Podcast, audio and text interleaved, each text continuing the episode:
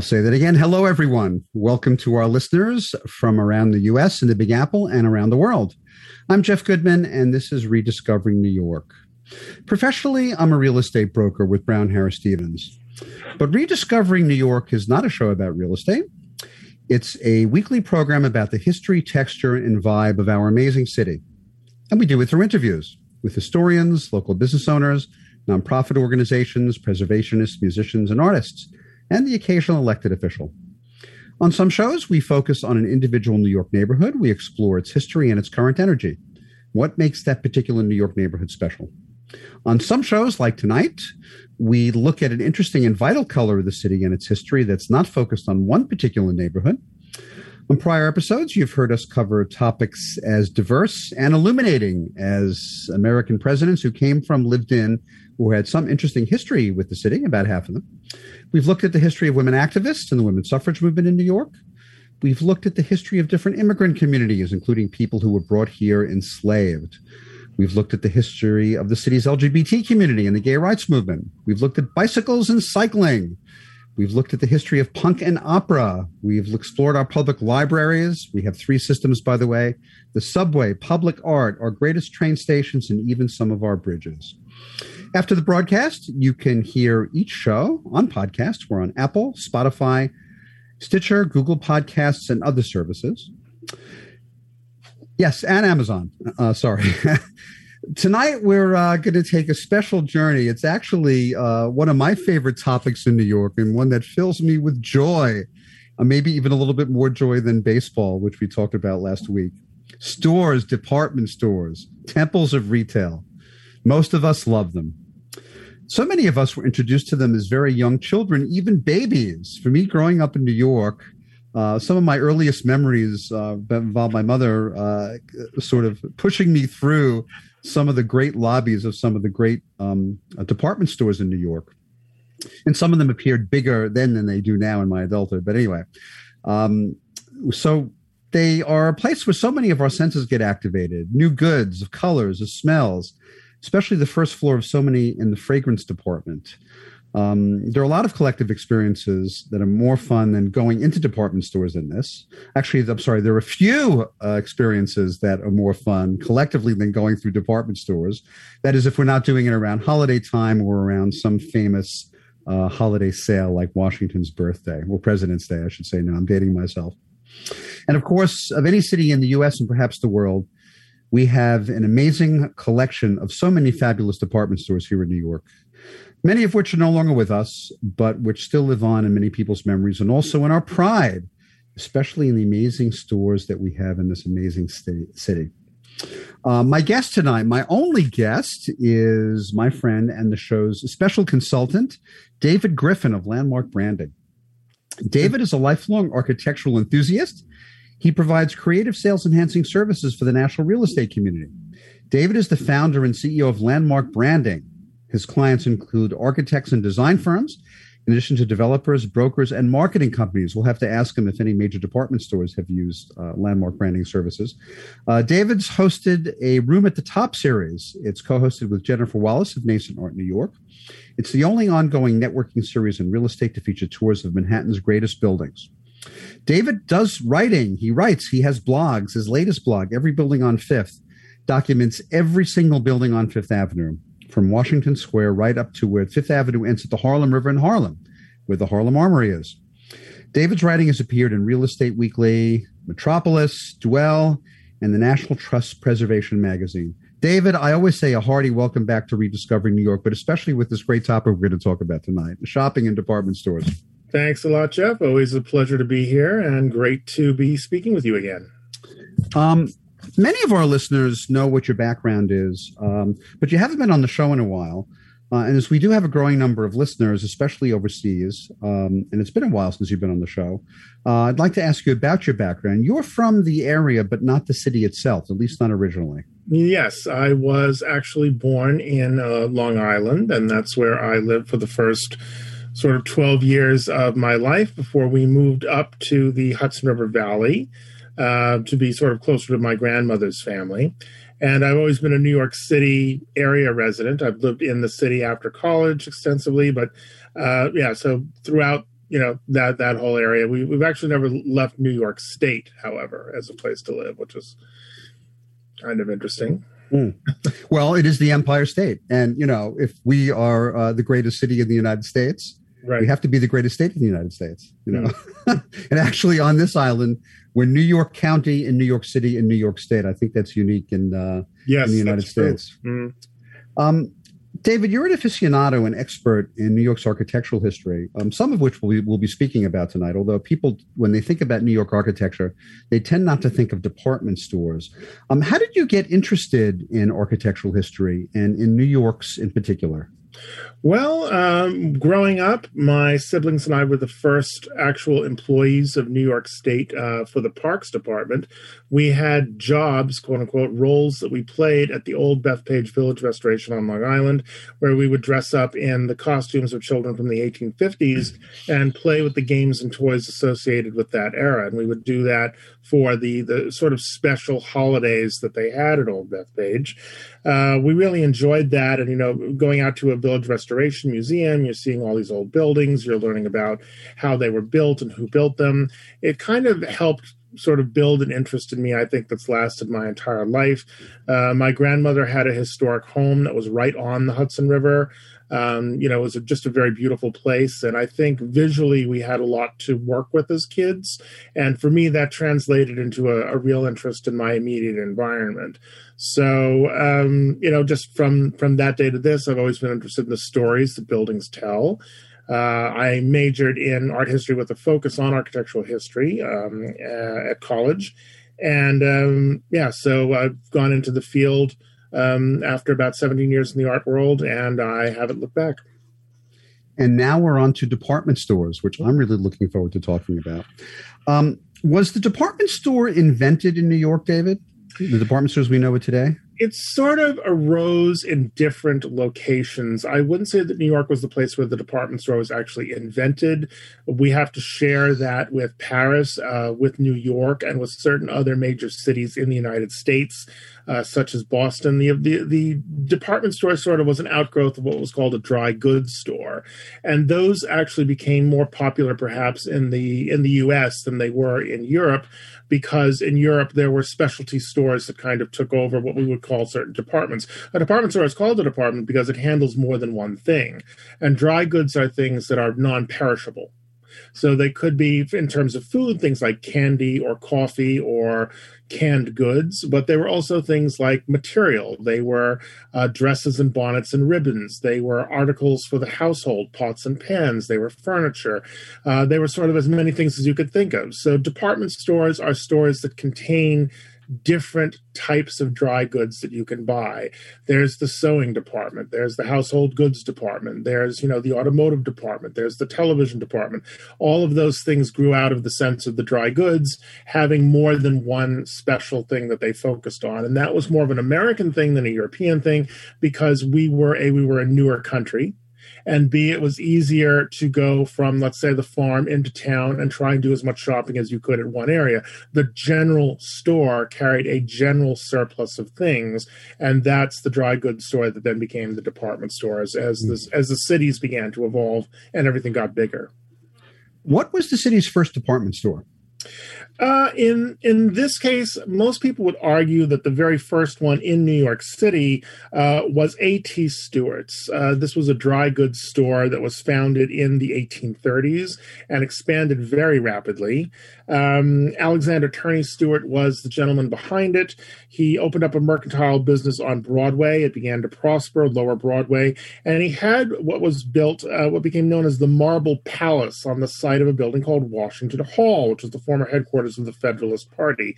Now, this was kind of a, a new thing. Dry goods stores were large and they were getting bigger, but Stewart wanted something that really looked grand. He wanted something that fit in with the civic architecture that was directly across the street. This building is literally across the street from the new courthouse that was being built during that time period, from City Hall, which was just a half block south facing City Hall Park. So he builds a building that actually has this kind of monumental quality to it. It's the first building in New York City to be built from what is called Tuckahoe marble. And it is also one of the very first buildings to have an Italian Renaissance theme throughout it. So it's a very distinguished looking building. The inside was also very grand. And Stewart's department store uh, featured a number of real innovations at the time uh, designed to increase kind of the volume of turnover and keep up with the increasing capacity of industrial manufacturing. So he is among the very first to set fixed prices for goods. You don't have to barter. You don't have to come in and say, you know, can I get a deal on this and that? If I buy this, I'll get that and the other thing. He also drew female customers and began to target women as customers through special sales and also fashion shows. He is potentially the first department store anywhere to actually host a series series of fashion shows. So these things begin to drive the department store forward as a place for genteel people and particularly genteel women to go and have a kind of a a cultural experience or an experience about fashion as opposed to simply buying you know stopping by and buying the things that they really needed all of a sudden this becomes a kind of a luxury experience and that is very important for the development of the department store as we understand it through the 19th and 20th centuries well, speaking about old New York department stores and about Stewart specifically, um, you know, and in a city that uh, where where we keep tearing things down and building new things up, is that many of the old department stores are still there, even if they're no longer occupied by yeah. the stores originally, and that is true for the original A.T. Stewart because you can still see it, and uh, you describe the structure, and it's right across the street from the Tweed Courthouse, and it's great, and it's great to see. Um, then during the Civil War, the store moved uptown, which in those days was Ninth Street. Um, how did it differ from the original A.T. Stewart? It was, it's very interesting. In 1862, uh, Stewart's true department store, the one that most people would remember, quote unquote, if they're talking about Stewart's, uh, it's referred to as the Iron Palace, and that was built that year. It was a six story building, so it was about the same size as the marble building downtown, and it was made out of cast iron. It had a huge cast iron front, it had a glass dome skylight. Uh, it was a very grand looking building. It was almost transparent. It had a very sort of birdcage like uh, appearance, unlike the marble building. Um, up to 2,000 people were employed in this store. And it occupied a major portion of an entire city block just south of Grace Church on Broadway. Uh, from 9th Street to 10th Street, Astor Place to Broadway. There were 19 departments, which included silks, dress goods, carpets, and toys. Uh, and uh, by 1877, it had expanded to 30 departments carrying a wide variety of items. Um, the New York Times noted at one point, uh, in some, I think, wonderment at how much this was evolving into, as I said, a single place for people to shop. "Quote unquote," a man may fit up his house there down to the beddings, carpets, and upholstery.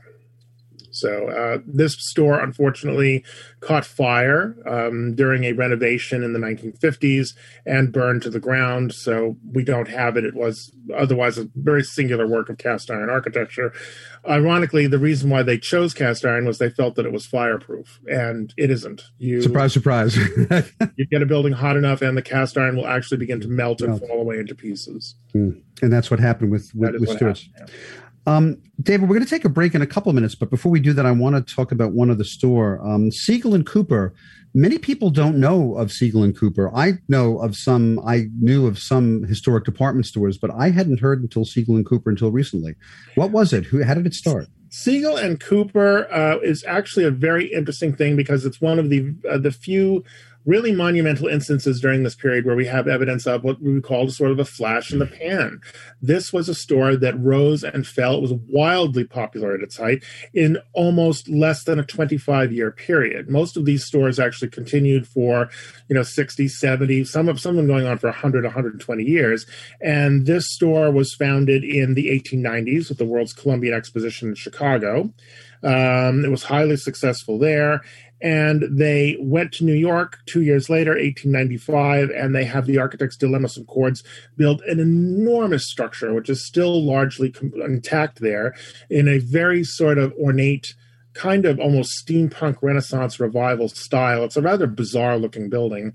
And they managed by, you know, 1905, I think the, the company was already sort of in trouble and by 1915 it was simply gone. But uh, by the in the interim, it had grown to 124 different departments. Uh, they were the only department store to have a dentist and doctor's office. They had their own beautician and barber shop, a post office. They had an office for theater tickets, much like the tickets booth that's in Times Square, and they they had a branch bank located in the store. There was a huge fountain by Daniel Chester French, who did the famous statue of Abraham Lincoln in the Lincoln Memorial. And ladies would say, "Well, let's meet under the fountain," and they met. Let's go to Siegel Cooper, and we'll have a day, you know, sort of a genteel day of elegant shopping in this kind of amazing arcaded wonderland. Um, the building is now still open for shops. There are actually three different department stores that share space there. Uh, so it's one of the rare instances where a store of this magnitude has been kind of repurposed again as a shopping destination, although nowhere near at the level that Siegel Cooper was when it was at its height. Hmm.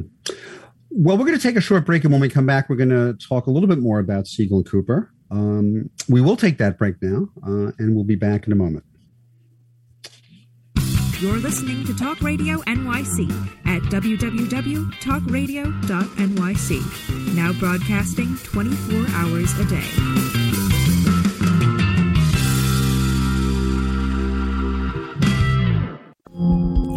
You a conscious co creator? Are you on a quest to raise your vibration and your consciousness? I'm Sam Leibowitz, your conscious consultant, and on my show, The Conscious Consultant Hour Awakening Humanity, we will touch upon all these topics and more.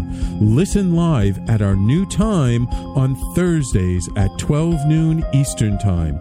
That's The Conscious Consultant Hour Awakening Humanity, Thursdays 12 noon on talkradio.nyc.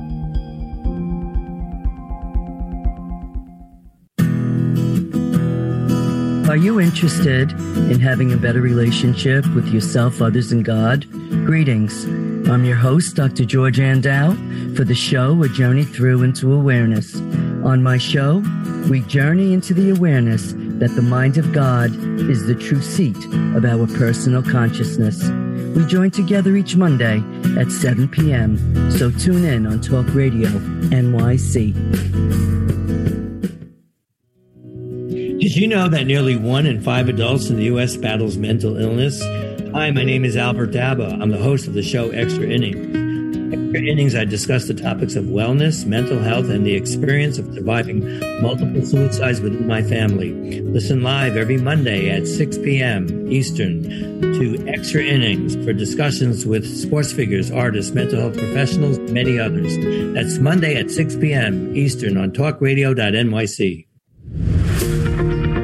Hi, I'm Graham Dobbin. Join me every Thursday evening for the Mind Behind Leadership here on talkradio.nyc. We speak to people from business, sport, military, and politics, all around what makes a great leader. The personal experiences of what's worked and, maybe more importantly, what hasn't worked. So that's 7 o'clock every Thursday evening, the Mind Behind Leadership here on talkradio.nyc. Listen to real stories of real leaders. You're listening to Talk Radio NYC. Uplift, educate, empower.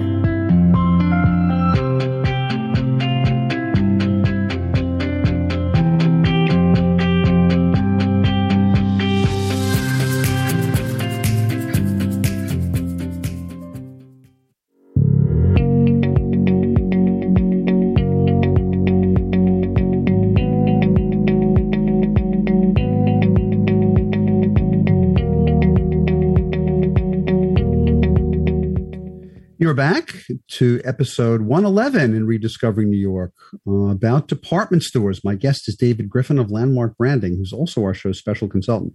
David, before we move on from Siegel and Cooper, let's talk about its opening day. It sounds like it was the most fabulous opening day of any business in the world up until that point.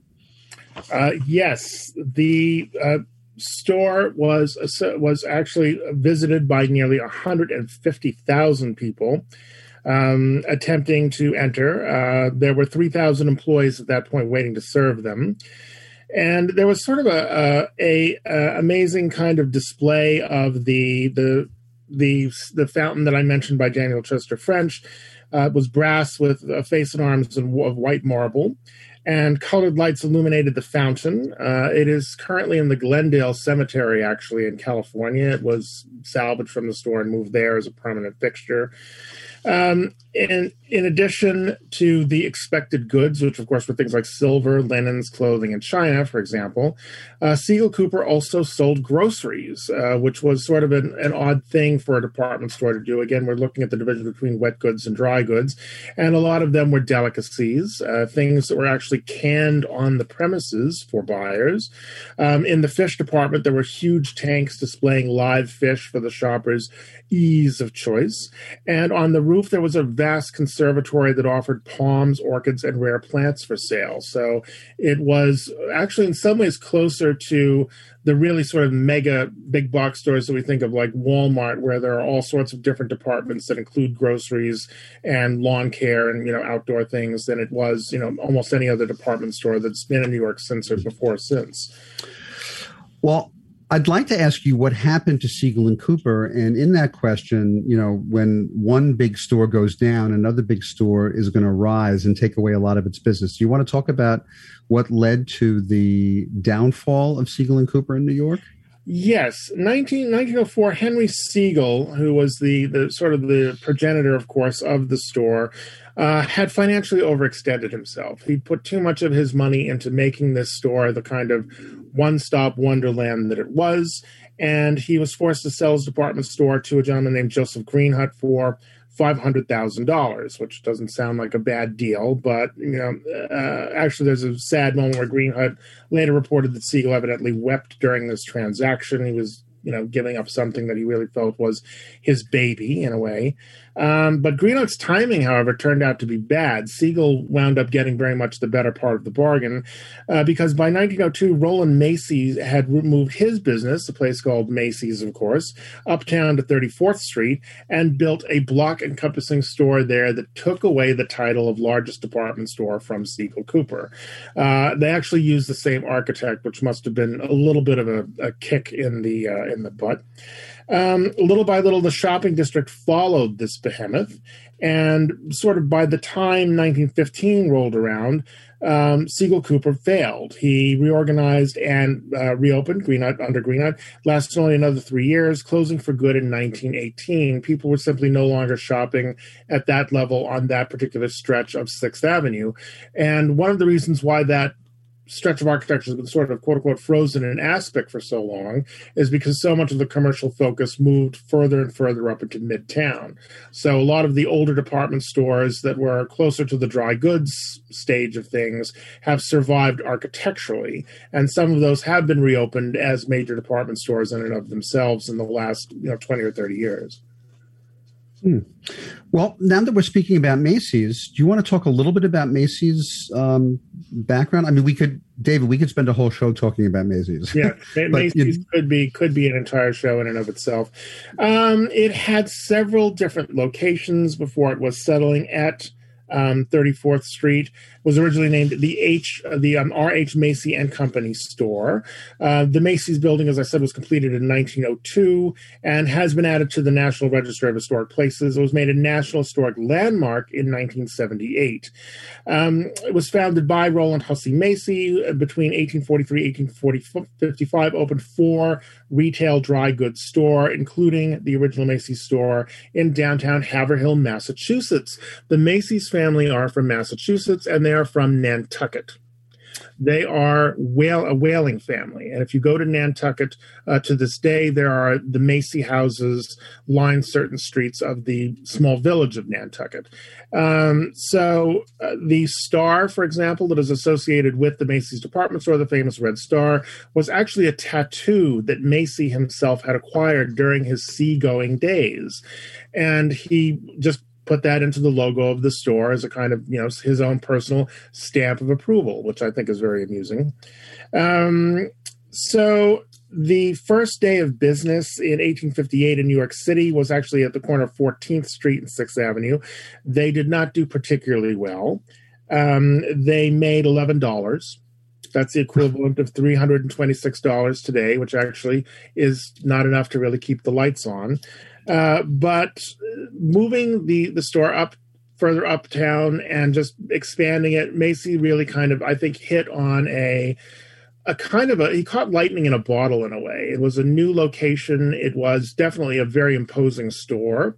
Uh, there's a rumor that unfortunately has gone sort of um, unproven that the small corner of Macy's that actually faces 34th and Herald Square.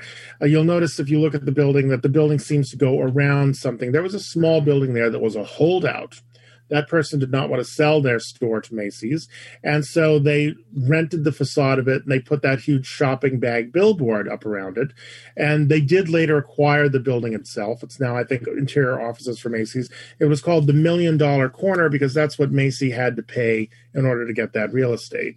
But he wasn't doing it on $11 a day, that's for sure, by the time that that, that happened. So by the time they purchased that, the rest of the store had been built around it. So uh, yes, exactly. Actually, it, look it looks quite cute there on the corner. you know, little tiny building. You know, in the middle. It, it, uh, it works somehow. You know, it's like uh, a great sort of pop art. Sort of. Well, what what happened here? Well, it was it was an architectural holdout. Is what it was. Well, let's talk about something that Macy's does, which uh, to me is one of the brilliant things about uh, about branding for a major department store. Uh, it has it hosts one of the most famous parades in the world, and it bears the Macy's moniker. Yes, the Macy's Thanksgiving Day Parade in New York. Uh, this is actually the world's largest parade, um, which sort of surprised me when I started looking into its history. Uh, presented, of course, by the Macy's department store. The parade started in 1924. It was not the first Thanksgiving Day parade. Um, we'll talk a little bit more about that uh, coming up. Uh, and there was also there were, there were two parades that predated it, but it is the longest running parade in the United States, and it's tied for second oldest uh, Thanksgiving parade in the United States with the Thanksgiving America's Thanksgiving Day parade in the city of Detroit, which is actually held by the municipality of Detroit. Um, so the three-hour parade is held in Manhattan. It starts on Central Park West, I believe, up at 81st Street near the Museum of Natural History, and concludes in Herald Square outside of the Grand facade of the Macy's flagship store.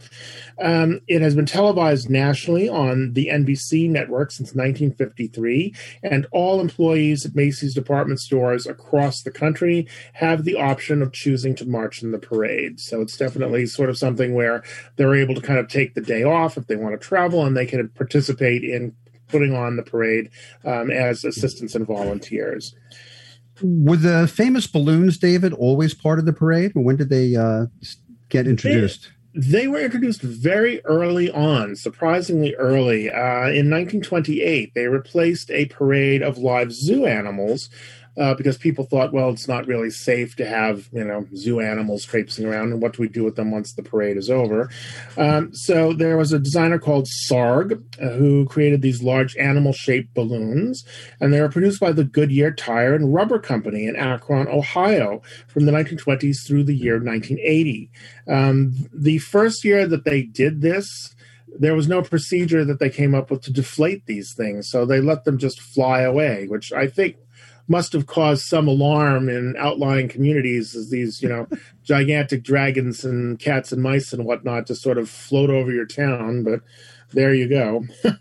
um, in 1928, five of the larger balloons were designed and filled with helium to rise above 2,000 feet and then slowly deflate for whomever was lucky enough to capture the contestants in what was called Macy's balloon race. And then they would be returned for a reward that was equivalent to more than $1,500. Uh, and this lasted until 1932. I think it was sort of discovered that when these things deflated gradually, they actually did create a sort of a hazard or a nuisance if they happened to float down into a traffic intersection or wind up on top of City Hall somehow. So mm. they stopped doing it. Well, so in addition, talk about the mother, uh, the something being the mother of invention, uh, something like that. yeah, yeah. Um, so in addition to the balloons and floats, the parade also features live music and performances, and it always ends with Santa Claus. And Santa Claus is something that uh, basically Macy's really sort of had under its wing as a part of the branding process. Uh, Macy's is the inventor of the department store Santa. Oh, wow. All right. That's well, sorry? Oh, that's the film Miracle on 34th, 34th Street. Right, right.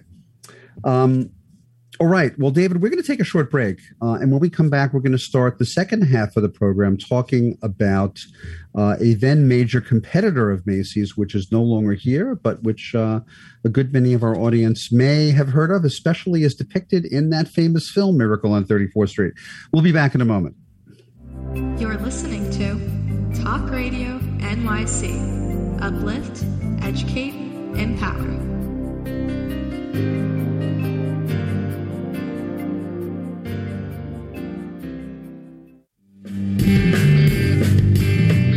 Everybody, it's Tommy D, the nonprofit sector connector, coming at you from my attic. Each week here on talkradio.nyc, I host a program, Philanthropy in Focus. Nonprofits impact us each and every day, and it's my focus to help them amplify their message and tell their story. Listen each week at 10 a.m. Eastern Standard Time until 11 a.m. Eastern Standard Time, right here on talkradio.nyc. Are you a business owner? Do you want to be a business owner? Do you work with business owners? Hi, I'm Stephen Fry, your small and medium sized business or SMB guy, and I'm the host of the new show, Always Friday. While I love to have fun on my show, we take those Friday feelings of freedom and clarity to discuss popular topics on the minds of SMBs today. Please join me and my various special guests on Friday at 11 a.m. on talkradio.nyc.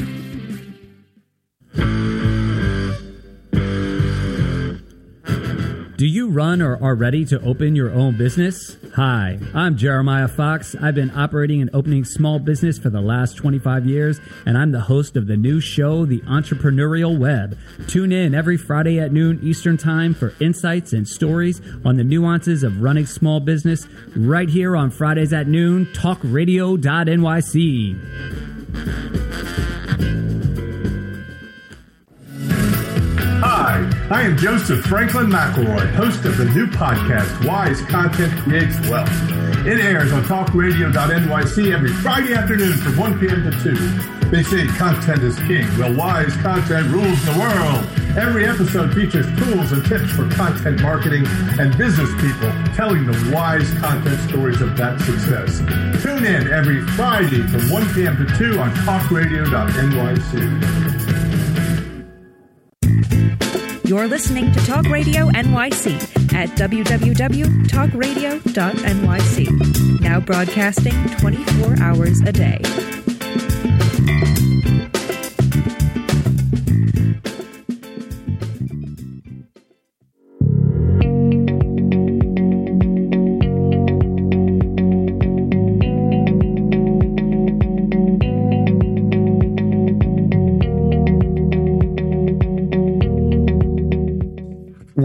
And you're back to Rediscovering New York and our episode 111 on New York's department stores, past and present. Our guest is David Griffin from Landmark Branding. Uh, support from our program comes from our sponsors, the Mark Myman team, mortgage strategist at Freedom Mortgage. For assistance in any kind of residential mortgage, Mark and his team can be reached at 646 330 4735. And support also comes from the law offices of Thomas Siaka, focusing on wills, estate planning, probate, and inheritance litigation. Tom and his staff can be reached at 212 495 0317. You can like this show on Facebook and you can follow me on Instagram and Twitter. My handles are Jeff Goodman NYC. If you have comments or questions or you'd like to get on our mailing list, please email me, jeff at rediscoveringnewyork.nyc. One other note before we get to the second half of the show on shopping and department stores, even though Rediscovering New York is not a show about real estate, when I'm not on the air, I am indeed a real estate agent in our amazing city where I help my clients buy, sell, lease, and rent property. If you or someone you care about is considering a move into, out, of, or within New York, I would love to help you with all those real estate needs. You can reach me and my team at 646 306 4761. Our guest is David Griffin of Landmark Branding. David, tell us a little bit about Landmark Branding and, and some of the projects that you're working on recently. Uh, sure thing, Jeff. So I founded Landmark Branding in 2013, and it is a marketing support service for real estate professionals, be they brokers, developers, architects, designers. Uh, I do everything from VIP tours to writing listings, uh, histories, and web content for my clients, and also developing sort of special outreach projects and programs for them. Uh, be that things such as mailings or bringing people together for a panel on a particular subject. So I offer a very diverse range of subjects, uh, sort of, and services. Uh, you can find out more on my website, as you said, which is www.landmarkbranding.com. Uh, the blog that you mentioned, Every Building on Fifth, is also on that website. Uh, I've written for Brownstoner, uh, for Metropolis, Dwell, and for Real Estate Weekly, and continue to do so. I am currently in the process of designing and launching a second blog uh, titled To Be Determined on architecture around the country. And uh, I'm also uh, working on a project that will be a history of the penthouse as a New York and American architectural type. So a lot of things kind of um, uh, under construction, as it were. And yeah, looking forward to moving forward in this year as you know we sort of reemerge from the pandemic with luck and uh, back into a, a sort of more public mode of discourse, shall we say. I'm looking forward to seeing your work on the penthouse. I've uh, seen you produce other content about penthouses, and it's fascinating. Not to mention, really dreamy to uh, imagine oneself living in these in these great spaces. Um, back to department stores, Gimbels. They were a major competitor to Macy's once upon a time, weren't they? Yes, so much so that there was at one point the phrase, Does Macy's tell Gimbels? when someone didn't want to release information that they felt was inappropriate. Uh, Gimbels was a, uh, a major rival to Macy's, and yet uh, they it's a very kind of interesting story. Uh, the company was founded by a, a young immigrant, Adam Gimbel, um, who opened a general store in Indiana. And then, as many of these people did, Macy being one of them, for example, Siegel Cooper another, he moved gradually to New York City, which was the, the sort of the, the Lexus of, of capitalism and of shopping. Um, so he relocates to New York City and founds a flagship store. Um, he acquired a building that was opposite Macy's and had Daniel H. Burnham, who was a well known architect who designed the Flatiron Building, design the Gimbels department store. Um, so there was a real rivalry between them and Macy's, of course. And to distinguish itself from Macy's and other more luxurious quote unquote department stores that were then rising along Fifth Avenue, Gimbel's advertising promised settle no select don't settle. In other words they promise a greater range of merchandise overall. Um, Gimbels had seven flagship stores throughout the country by 1930 and sales of $123 million, which would have been $1.9 billion today. Across 20 stores, this made Gimbel Brothers the largest department store corporation in the world at the time. By 1953, sales had risen to 300 million, 2.9 billion today. And in 1962, Gimbels acquired a number of competitors throughout the country. Um, Gimbel's principles and merchandise sought to reflect what they considered the ideals of middle class America. In other words, a lot of these department stores were what we now call aspirational. They they sort of provided a quote unquote upper class fantasy of shopping, or that was the general theme. And Gimbel's did not. Um, they were seeking to attract shoppers to a store who could also sort of fit their budgets. They kept the store very plain architecturally, inside and out. Uh, their programming was far less extravagant than some of their competitors. And Gimbel's used the slogan from time to time, you know, the customer pays for fancy frills. In other words, he's providing you with a plain kind of progenitor of the big box store, uh, not quite Sears, which had a similar approach but was more mail catalog oriented.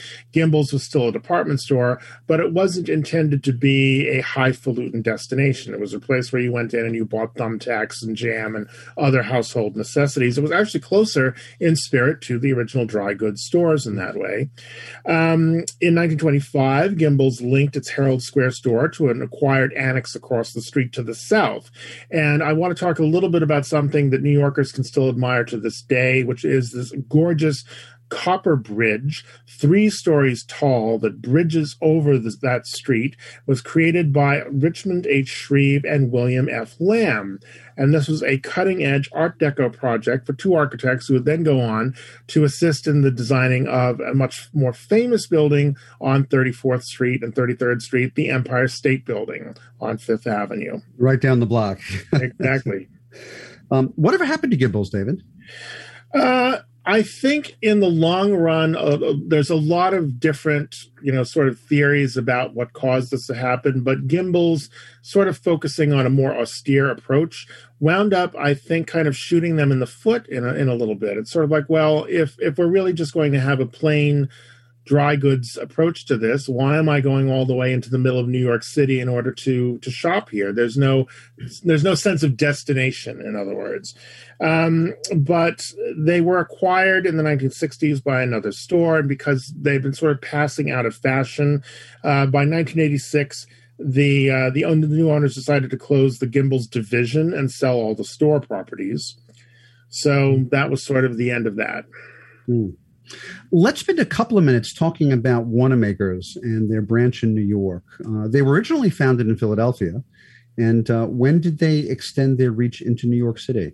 Uh, in 1896, the store was founded in the post Civil War period in Philadelphia, as you pointed out, and they have a magnificent building there. Anyone who's visiting Philadelphia, you know, once buildings become open again, I highly suggest taking a look at Wanamaker's. It's about a block away from City Hall in Center City, Philadelphia, and it has one of the largest pipe organs in the world constructed, um, ever constructed, installed within. So, Philadelphia, the Philadelphia store used to give organ concert music recitals to visitors and shoppers as they were, you know, perusing the departments. Um, they opened up a another store, also very grand in New York City, having acquired the A.T. Stewart's business. So the old iron store that I mentioned, they built a new annex across the street from that to the north. Between the Iron Palace and Grace Church is the Wanamaker's building. And that is also by Daniel H. Burnham. Uh, it really is a superb piece of architecture. It's very austere, but it's extraordinarily beautifully proportioned, and it's you know marble inside and out. It's sort of a reference to the Tuckahoe Marble Palace that Stewart himself had founded down on Broadway. Um, it didn't last particularly long, unfortunately, and um, you know the Wanamaker's did close down. Uh, the building is now occupied on the ground floor and the basement uh, floor by a Kmart, I believe, and the upper floors have been reconfigured as offices. But it was a very grand piece of architecture in its day. Hmm. Well, let's move down the block uh, from Macy's before we take a short break. And let's talk about uh, another major department store that went up on Fifth Avenue and 34th Street. The building, of course, which is still there, but not the store anymore. And I'm referring to the famous B. Altman. Yes. Um, thought by some people to be the most architecturally significant of the department stores ever constructed in New York City. Uh, B. Altman was a luxury department store right from the get go, founded in 1865 by Benjamin Altman. And its flagship store, the B. Altman and Company building, uh, stands at Fifth Avenue and 34th Street. This is another store that did have other locations prior to that. Um, this building uh, was designed in 1902 through 1906, and it was built with an entirely marble facade. Again, it's a reference to the Tuckahoe marble of the Marble Palace by A.T. Stewart. But Trowbridge and Livingston were the designers of this store. And that's very significant because Trowbridge and Livingston, although most people don't know them as an architectural firm, were responsible for many of the great Fifth Avenue mansions. And Altman wanted his house his his apartment store to have the sort of the pedigree of a Fifth Avenue mansion. He wanted it to fit in architecturally. So they produced a very restrained, but at the same time, very opulent building inside and out. And some of that does survive in its current incarnation. It's owned by, I believe, um, New York University. Um, so uh, it really wasn't actually the City University of New York has its City, graduate oh, yeah. center there. Yes. Thank you. CUNY I forget what the department is that's down there, but they've retained the elevator doors, some of the chandeliers, and other interior details.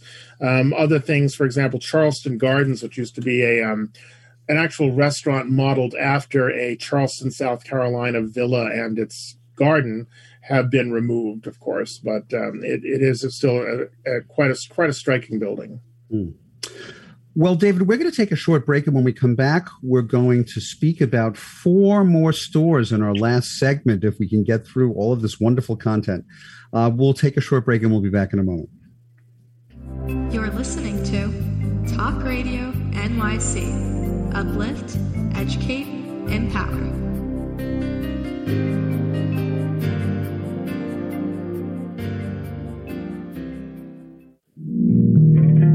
Are you a small business trying to navigate the COVID 19 related employment laws?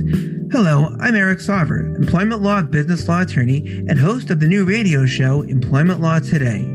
On my show, we'll have guests to discuss the common employment law challenges business owners are facing during these trying times. Tune in on Tuesday evenings from 5 p.m. to 6 p.m. Eastern Time on talkradio.nyc.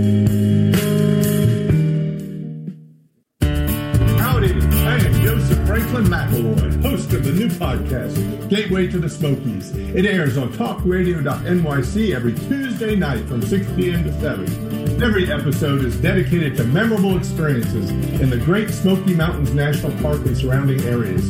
This show features experts and locals who will expound upon the richness of culture, history, and adventure that awaits you in the Smokies. Tune in every Tuesday from 6 p.m. to 7 on talkradio.nyc.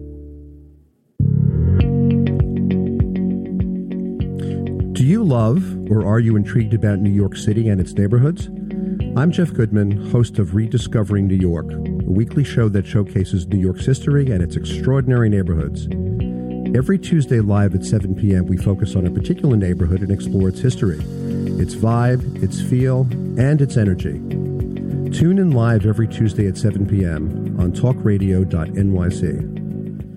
You're listening to Talk Radio NYC at www.talkradio.nyc. Now broadcasting 24 hours a day.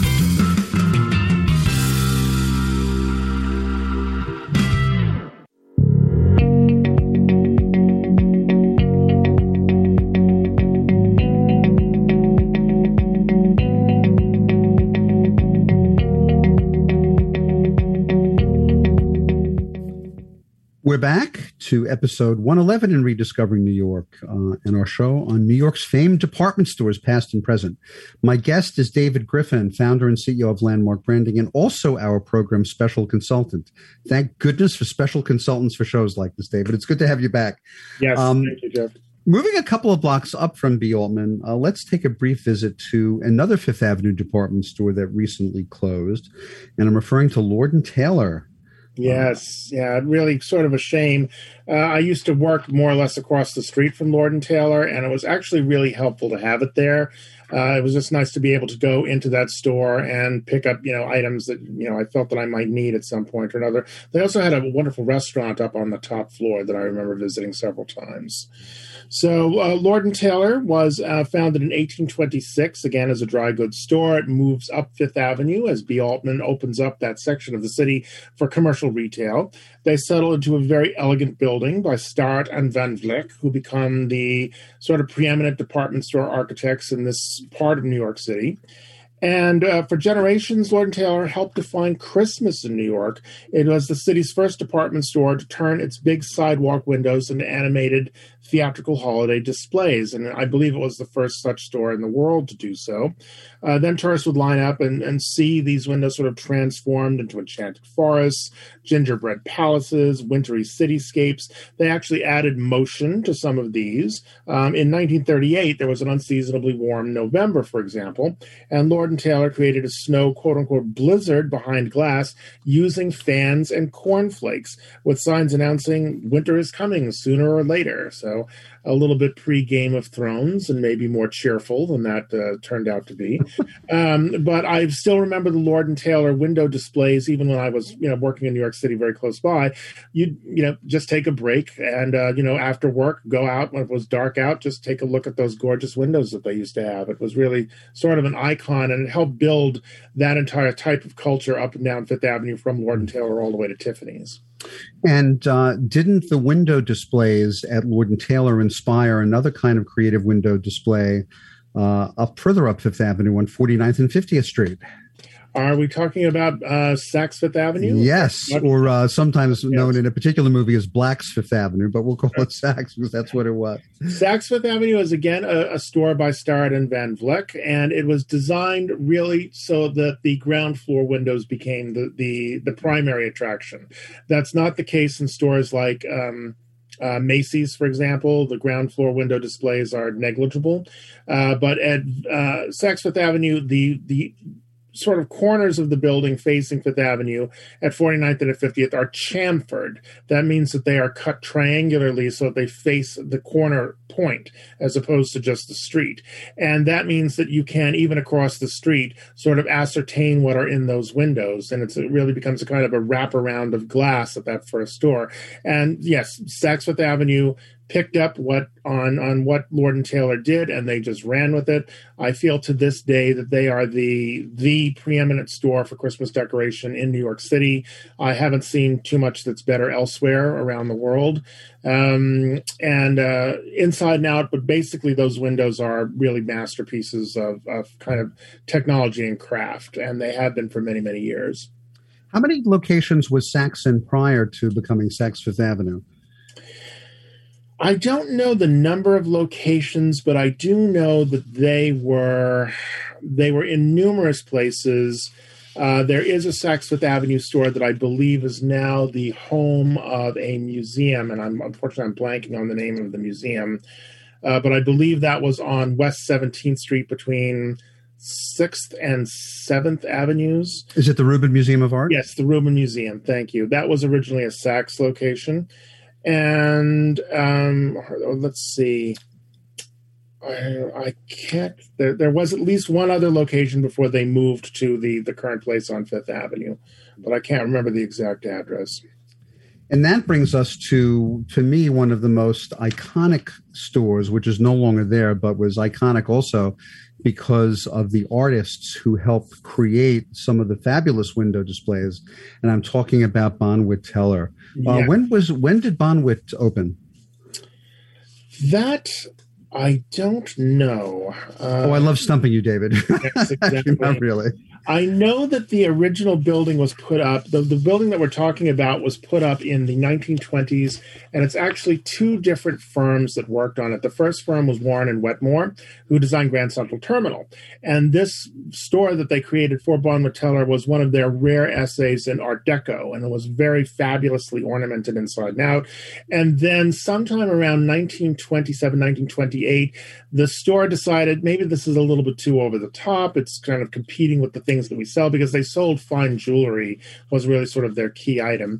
And uh, they hired Ely Jacques Kahn, who I think is one of the greatest Art Deco architects of all time, to come in and kind of give the store a bit of a makeover. So he simplified the lines of Warren and Wetmore's building. He introduced um, works of sculpture and an incredible nickel grill that was three stories tall above the main entrance. And unfortunately, the building is no longer there. It was torn down in 1982 1983 uh, by a developer um, who happened to be named Donald J. Trump for Trump Tower. And uh, one of the things that I think people were very annoyed at at the time was the fact that Trump promised both the nickel plated grill and certain portions of the Art Deco sculpture to the Metropolitan Museum of Art, and instead smashed the sculptures and stole and evidently sold the grill itself for scrap value. Um, but the windows that Jeff is talking about are really remarkable because they were a store that hired artists in order to do their windows, and um, one of their first ones was um, actually in 1929 Salvador Dali. Uh, so there was this kind of history of creative collaborations there. Dali's window was interesting because he had these sort of grotesque elements wax hands holding mirrors, a bathtub that was filled with water and sort of upholstered in black mink and lambskin.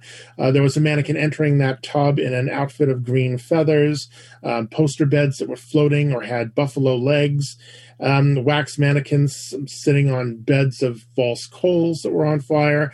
So actually, people were very off put off by this display. This this window was not a success, and so Bonwit Teller decided, you know, let's just start removing it, and we'll put in, you know, more regular things.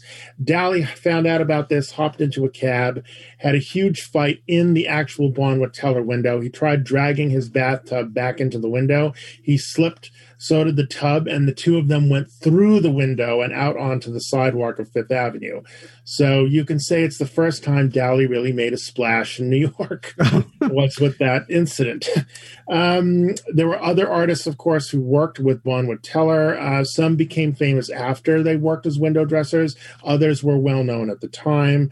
But for example, Jasper Johns and Rauschenberg collaborated on some very rare work, including some early cyanotypes. Um, Jasper Johns did a work called Blue Ceiling in 1955 that debuted at Bonwit Teller.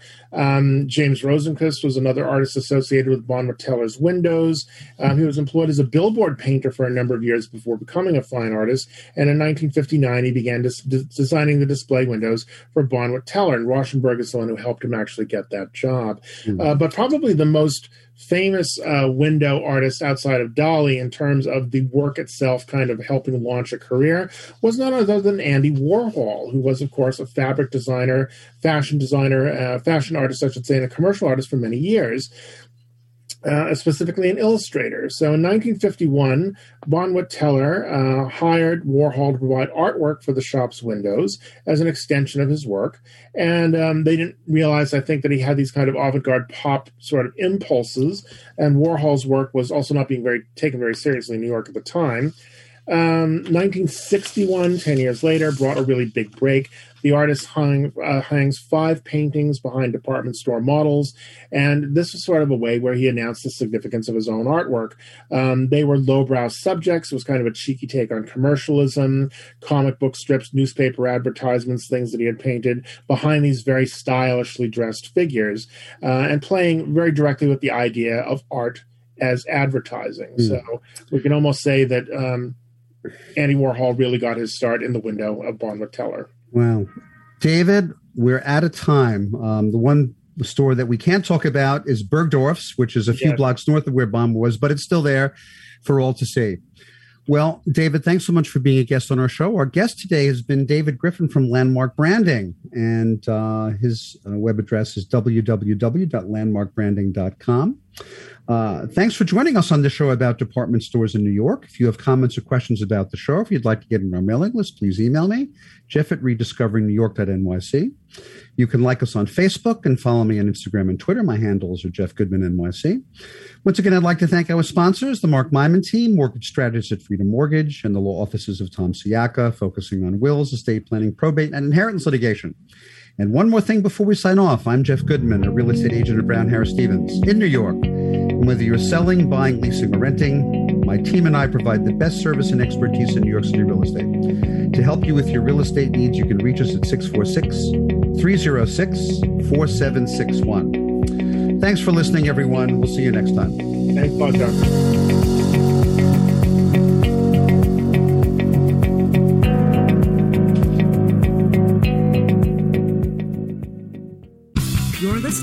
Talk Radio NYC at www.talkradio.nyc. Now broadcasting 24 hours a day.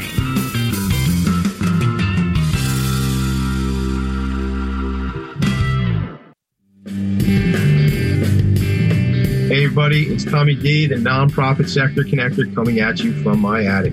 Each week here on talkradio.nyc, I host a program, Philanthropy in Focus.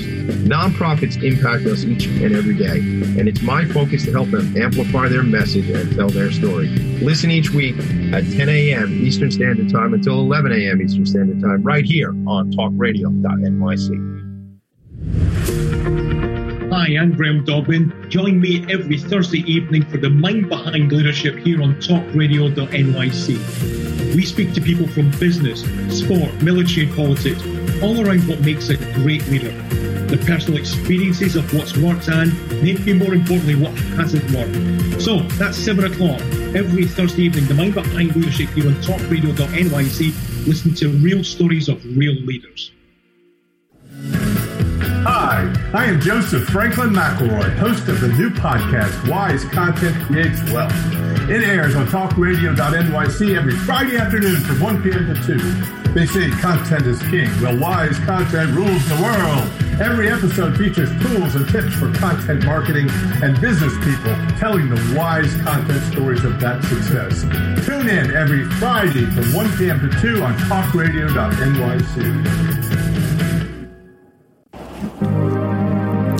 you listeners. Looking to boost your business? Why not advertise on Talk Radio NYC with very reasonable rates? Interested?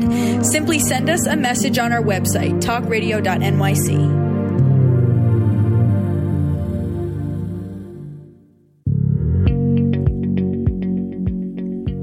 Do you love or are you intrigued about New York City and its neighborhoods? I'm Jeff Goodman, host of Rediscovering New York, a weekly show that showcases New York's history and its extraordinary neighborhoods. Every Tuesday live at 7 p.m., we focus on a particular neighborhood and explore its history, its vibe, its feel, and its energy. Tune in live every Tuesday at 7 p.m. on talkradio.nyc. Howdy, I am Joseph Franklin McElroy, host of the new podcast, Gateway to the Smokies. It airs on talkradio.nyc every Tuesday night from 6 p.m. to 7. Every episode is dedicated to memorable experiences in the Great Smoky Mountains National Park and surrounding areas. This show features experts and locals who will expound upon the richness of culture, history, and adventure that awaits you in the Smokies. Tune in every Tuesday from 6 p.m. to 7 on talkradio.nyc. You're listening to Talk Radio NYC. Uplift, educate, empower.